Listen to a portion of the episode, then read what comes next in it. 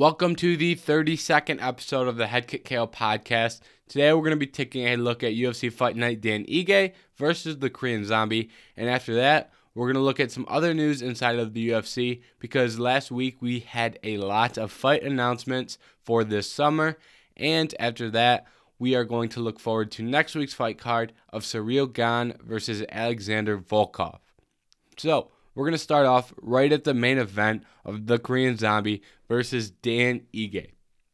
This was a much better version of the Korean Zombie in this fight than what we saw in his last fight with Brian Ortega. In this fight, the Korean Zombie was able to mix up his offensive wrestling and his striking a lot better than he did in that last fight. And the Korean Zombie is a very underrated grappler. He has great submission skills on the ground. So for him to be able to get this fight on the ground, it really changes the fight because whenever he is in control on the ground, he is always in a position where he can submit guys, and he was able to get in advantageous positions last night on the ground. Uh, he took Dan Ige's back several times. And I think what was most impressive about his grappling is that he was so good on his timing with his takedowns. We saw a lot of times he would slip a punch, boom, land a takedown. There were times where, especially in the later rounds of this fight, Dan Ige was being was you know really switching it up very well. He was going to the body well, and he was going to the head. He was mixing it up, and he was starting to find success. And when Dan Ige started to change his game plan to create more success for himself, the Korean Zombie was able to land takedowns to kind of end his momentum. So every time Dan Ige got any bit of momentum on the feet, the Korean Zombie was able to land a takedown and kind of mute his um, his offense in terms of striking, which is really one of the best ways to utilize wrestling if you're not going to be super if you're not going to be a super offensive wrestler, using wrestling to mitigate your opponent's striking is, is one of the best ways that you can use it in MMA.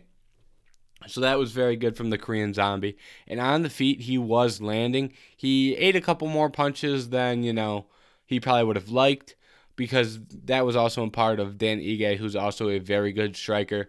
But he was still very successful on the feet. And as much credit as I'm giving to the Korean Zombie here, Dan Ige also looked really good. Dan Ige was thrown in there with the Korean Zombie, who was ranked number four, and you know that's a pretty solid ranking for the Korean Zombie. And Dan Ige went out there and proved that he is, you know, a top tier featherweight. He, you know, he didn't go out there and prove that he was, you know, um, close to a title, which I imagine that's what he would have liked to do. But um, he did prove that he is a top 10 guy, and he did prove that he can get in there and be in competitive fights with some of the top guys in this division. And that is something that um, I believe most people were sold on. But I think this performance kind of um, cements that. Because even though Dan Ige lost, he's not going to move down too far in the rankings. He's still a top tier featherweight.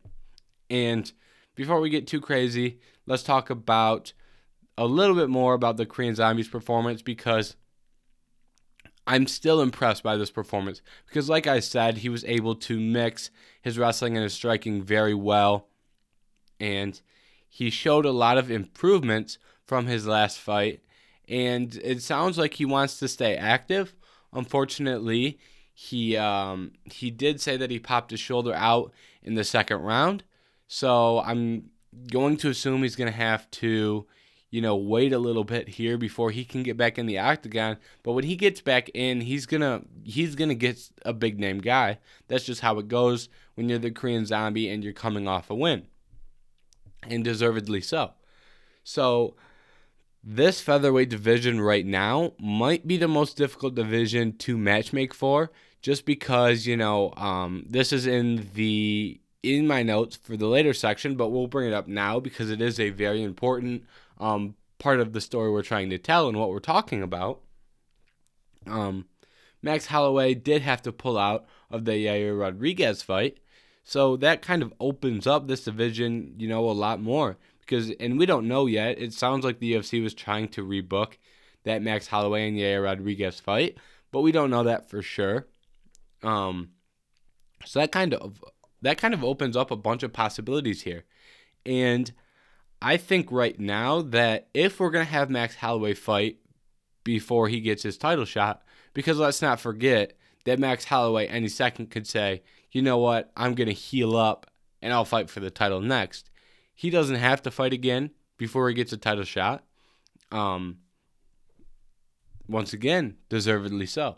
When you're Max Holloway coming off two very close losses to Volkanovski, the champion, and you have a incredibly convincing win over Brian Ortega, the contender in that title fight, albeit that was several years ago. Nonetheless, still very impressive. Um, and that second fight with Volkanovski, I'm not going to sit here and talk about who won that fight, but a lot of people do believe Max won that fight. And I think that goes to show how competitive those two are when they fight one another. So, for Max Holloway, he doesn't have to fight again. But if Max Holloway does fight again before he gets that title shot, I think that I think that the Korean Zombie is the way to go for him. If you think about it, you know, logically, Max just got injured and had to pull out of this fight. And Korean Zombie just fought and sounds like he's going to need some time to recover. So both these guys are going to need time to recover. Give them time to recover, book them against one another, and um, you know they probably have similar. They're probably on a similar time span for when they can return to the octagon. Yair Rodriguez, on the other hand, needs to return sooner. Um, he, you know, doesn't really have the time to wait like um, like Max and um, the Korean Zombie can. Simply because the Korean Zombie, both those guys actually, have been more active. And Max Holloway already has a title shot in hand, so he doesn't need to be active right now.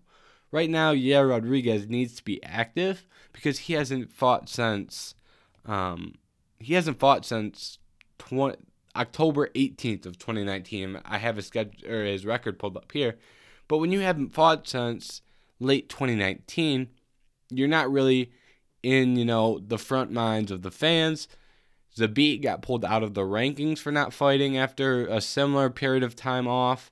So Yair needs to get back in there.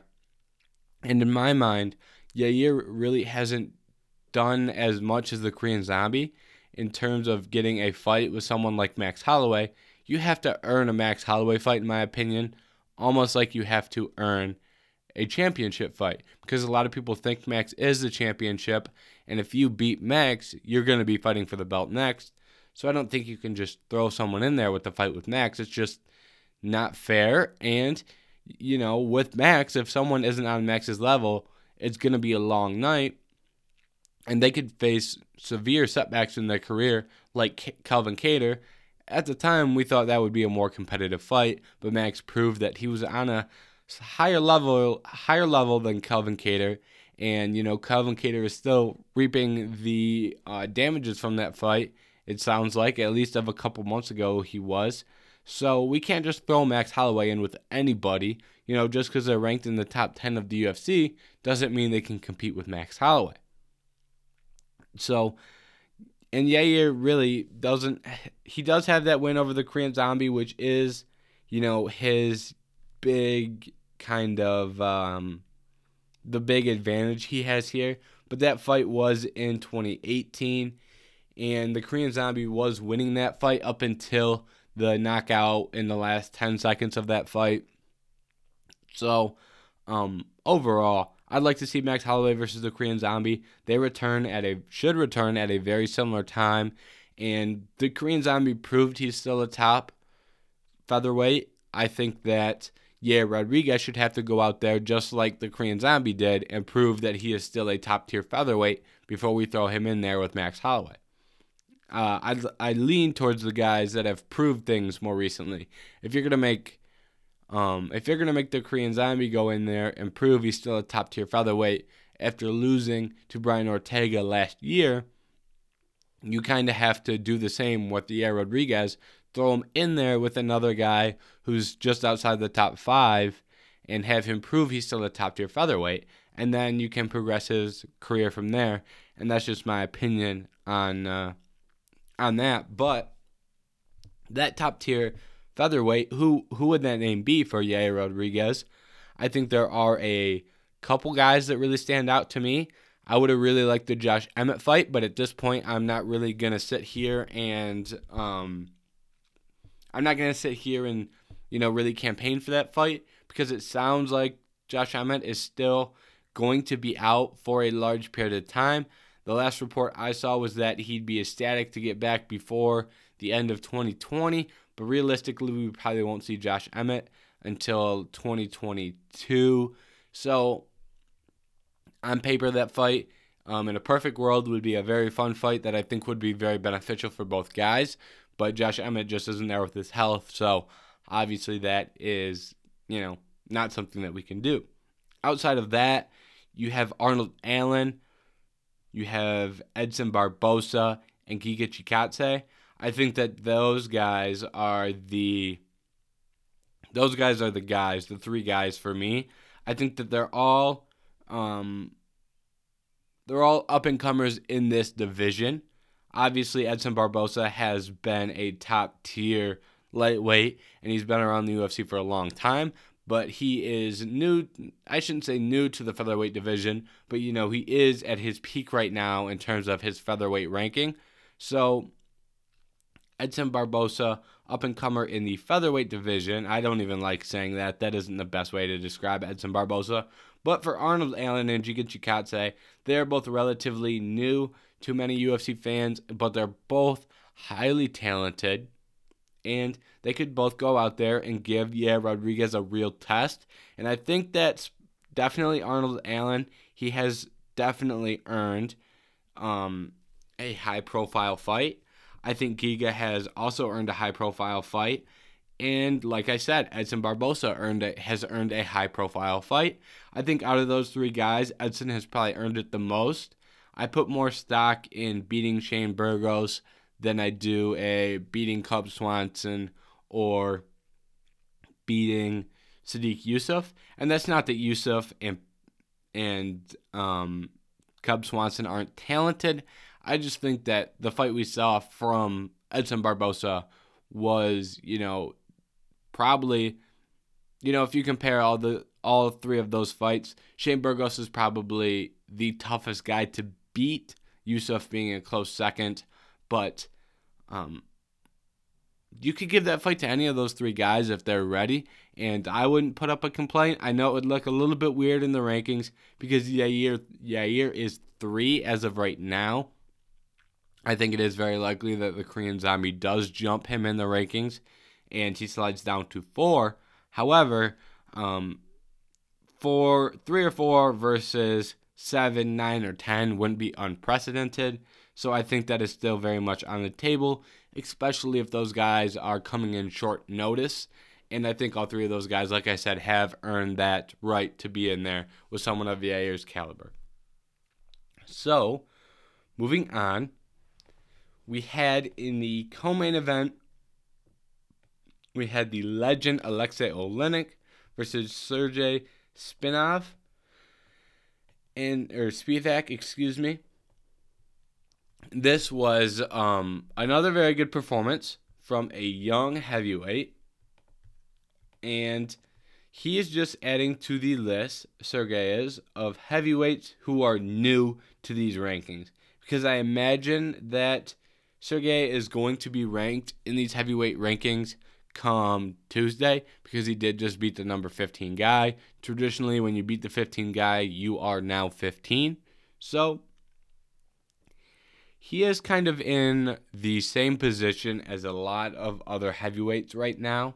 There are a lot of heavyweights in that, you know, probably 5 to 15 range, I would say, just off the top of my head here not five, seven, eight, maybe eight to 15. There's a lot of guys in that chunk of fighter who have, you know, just recently become ranked, who have, you know, don't really have a bunch of experience, who don't, you know, have super high quality wins. I mean, even if you look at um, you know, whether that's Sergey Spivak, or whether that's Tom Aspinall or whether that's Chris Daukaus. They all have wins against big name heavyweights, but those guys were all on decline. Alexei Oleinik and Andrei Arlovsky. So what is next? What is next for these guys? Or you know, we'll just talk about Spivak, but um, he's already fought Marcin Tybura. He's already fought Tai Tuivasa. He's already fought Walt Harris. So that kind of puts him in, you know, Augusto or um, Walt Harris and Walt Harris was someone who, you know, kind of Walt Harris was someone who was kind of an interesting fight if they wouldn't have already fought already. I think that, in all honesty, you can just do whatever with these, you know, 7 through 15. You just got to get these guys matched up. We need to see some of these heavyweights in action. You know, Tom Aspinall, Chris Daukaus, Augusto Sakai just fought. Um, but we need to see these guys fighting, fighting frequently, and then we can kind of have some, you know, fighters emerge from that 7 to 15 kind of log jam and you know someone can kind of break into that top 6 because in that top 6 we are running out of fights at heavyweight. You have Francis, Stipe, Derek Lewis, Ciryl Gane, Curtis Blaydes, Alexander Volkov, and Jairzinho Rozenstruik. I think that most people agree that that's a clear top 6. Not saying that that top 6 beats every single person behind them. Obviously, styles make fights, so you could see someone from seven to fifteen get a win. Um, especially against a good grappler, I guess Jairzinho would have a real chance. But we need some more fighters in that range who can get into the top seven and really, you know, really test these new up and coming or these, you know, newly top tier heavyweights. Because Francis has already fought Stipe. He is gonna fight Derek Lewis a rematch. He's already fought Curtis Blaydes twice. You have Ciryl Gane, you have Volkov. Gane and um Gane and Volkov are fighting. Rozenstruik and Blaydes are gonna fight. Gonna talk about that later. Stipe is not gonna fight any of these guys. You know, a lot of these guys have already fought, and we got to get some more names in there. Long story short, we got to get more names in there.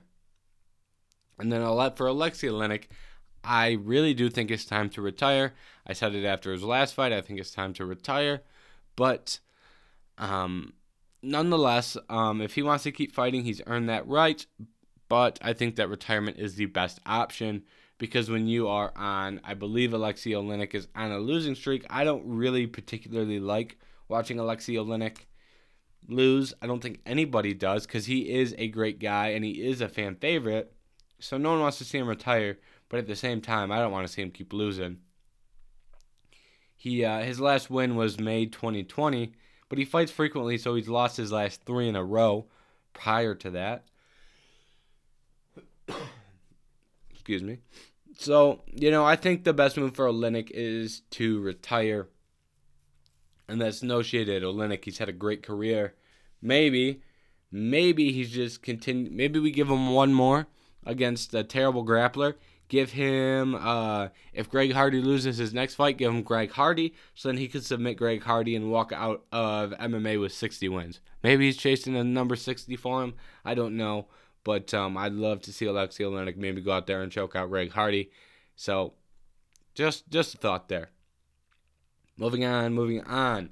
Marlon Vera got a decision victory over Davey Grant, where he looked very good, and this was the Marlon Vera, Marlon Chito Vera that many people were, you know, calling to be a title contender at 135 in the future. Obviously, he had a setback with Jose Aldo. However, however, losing to Jose Aldo isn't, you know, that doesn't put a coffin in your career because Aldo is still a great bantamweight. And Chito has a has always has an ace up his sleeve with the rematch of Sean O'Malley and Sean O'Malley's fighting again soon, so maybe we get that rematch there. And as long as they're both in the UFC, well, as long as they're both performing in the UFC at a high level, that match will always be there for Chito Vera. What's going on here? What's going on here? This episode's run getting off the tracks here. But however, as long as Chito Vera is performing at a top level, he will have that match with O'Malley. And in the future, you can match Marlon Vera with a lot of these guys in front of him, and you're going to get compelling fights. Whether that's Kyler Phillips, whether that's Cody Stamann, whether that's Jimmy Rivera, whether that's Rafael Assunção. And I believe some of those guys are already matched up. Don't remember directly off the top of my head, but there's a lot of options for Marlon Vera moving forward. I'd like to see him against a ranked guy. I think he earned that right after that performance against Davey Grant. So, who that guy is doesn't really make that big of a difference to me. So, that's just something to keep in mind that Marlon Vera, and I wanted to say that on record that I think he deserves a ranked opponent in his next fight. That is the last fight I wanted to talk about from Saturday's card. Now we're going to move on to the news section here. And we've already touched on the largest piece of news, and that piece of news was that Max Holloway is out of his fight with Yair Rodriguez. And, you know, we did touch on that, so we're not going to continue to dwell on that. Um, just go back if you kind of, you know, it does suck that Max is out, but um, like I said, he's earned that title shot, and he could be, you know, he could be rebooked with the air, or the UFC could look for a fight with the Korean Zombie. Those are all things to keep in mind for Max Holloway moving forward. And then probably the biggest fight announcement, maybe, maybe not. You know, I guess it depends here. A lot of lot of top 10 guys getting booked up, but um, in the heavyweight division, we saw Jairzinho Rozenstruik has been booked to fight Curtis Blaydes at UFC 266. This is going to be a three round fight. This will not be the main event. I imagine you knew that, but you know, just to uh, clarify to anyone who did not know that, this will be a three round fight for those who don't like five round heavyweight fights. Now, this one is really seeming. It's really looking like it's going to be Curtis Blaydes by ground and pound or by, you know, three 10 8 rounds of him controlling the fight on the ground. That is what we're looking at right now. However, if you're Jairzinho Rozenstruik, you saw the game plan from Derek Lewis. He laid out the game plan. All you have to do is follow it. Can he follow a game plan like that as well as Derek Lewis? We're going to have to wait and see. That's why they fight. Haha. and then on August 7th, we are going to see Vicente Luque versus Michael Chiesa. And I was on board with this fight announcement because these two guys, you could make the case from X's and O's, just in numbers and win streaks and rankings and performances. You could make the case that Vicente Luque or Michael Chiesa deserve to be in there with someone like Jorge Masvidal or Wonderboy Thompson or Leon Edwards. However, from a star power standpoint, those fights probably aren't getting booked, especially against Jorge Masvidal and probably not against Leon Edwards, and Stephen Thompson is already booked. So that leaves those two. You know, just kind of play it safe here because at you know at 170 it's so hard to get a fight booked in the top 10 now it seems when you've got two guys who are kind of in the same boat in terms of trying to make a title push and make a title run. You might as well just fight each other so you don't have to deal with all the other politics that are going on at 170. So, um, Vicente Luque and Michael Chiesa, that just makes sense. And then the winner is going to be in a good position to fight one of those, you know, previous mentioned guys, whether they want to move down in the rankings and fight Jorge because he's a big name, or whether they want to push for, for the title because they'll have another matchup soon. These guys are going to have to get booked. Colby Covington's going to eventually have to fight, whether that's for the title or whether Leon Edwards gets that title shot, you know we're gonna have Gilbert Burns versus Wonder Boy as long as that fight, you know, goes, you know, as long as they get in the octagon with each other. It's booked already. But if we see that fight, one of those guys is gonna lose. The other one's gonna be a borderline title contender. But for the loser, Wonder Boy, or excuse me, for the loser of Burns and Wonder Boy, the winner of Luque and Chiesa is going to be a very tempting match for them. So these two are both doing each other a favor, you know, kind of helping each other out.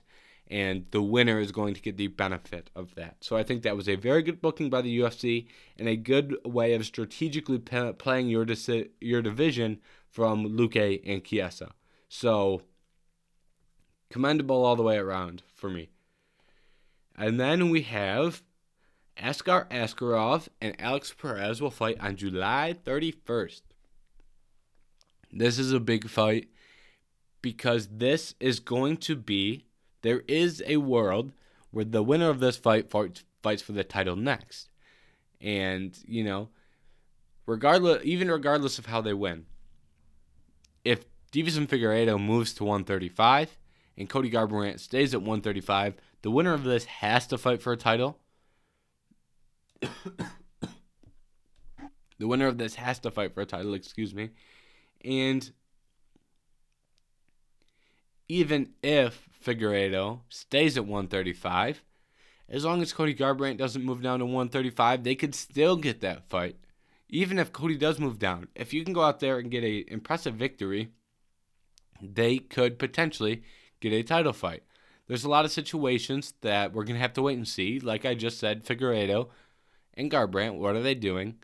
And, you know, that will directly affect these two, but this fight does have a large meaning. And I think this was the right fight in terms of, you know, booking top guys at 125. The only other name that you could really make the case was Alexandre Pantoja. But Perez did fight for a title, and he may have lost. He did, you know, he did for, fight for a title. And Askar Askarov has been on a very um, impressive streak he has looked very good in the UFC, and he does have a draw with Brandon Moreno, if I'm remembering that correctly. That was a while ago, but um, that is meaningful. That is meaningful because the champion did not beat him when they fought. So that is always something that is, you know, an, an interesting, an interesting, you know, thing to look at there. Yep, Brandon Moreno, and Askar Askarov fought to a draw on September 21st of 2019. And then after that, uh, no big deal. Askar Askarov has beat Tim Elliott, Alexandre Pantoja, and Joseph Benavidez. And because because Alexandre Pantoja and Askar Askarov have already fought, this Askar Askarov versus Alex Perez fight was probably the correct fight to make. So once again, good matchmaking by the UFC. And then the last fight announcement was Marlon Moraes versus Merab. Not gonna try and say his last name because I can't. So we're just gonna call him Merab like everyone else does. But Marlon Moraes versus Merab is another very good fight. Marlon has lost his last two in a row. He has slid to number six in the rankings. Merab, on the other hand, is looking very, very impressive. His last fight with Cody Stamann, Stamann, excuse me, he had a very impressive victory. And as long as Merab is still in this division, he's still going to be a problem because he can wrestle and he's got cardio. And when you have those two things, you're a problem. And then when you add all the other skills that Merab has, you know, it's not like he's a bad striker, even though he's a great wrestler with great cardio. He's not a bad striker. So, and he can mix striking and grappling together very well. So, Merab has earned his way here. And I think that this was a really good fight to make.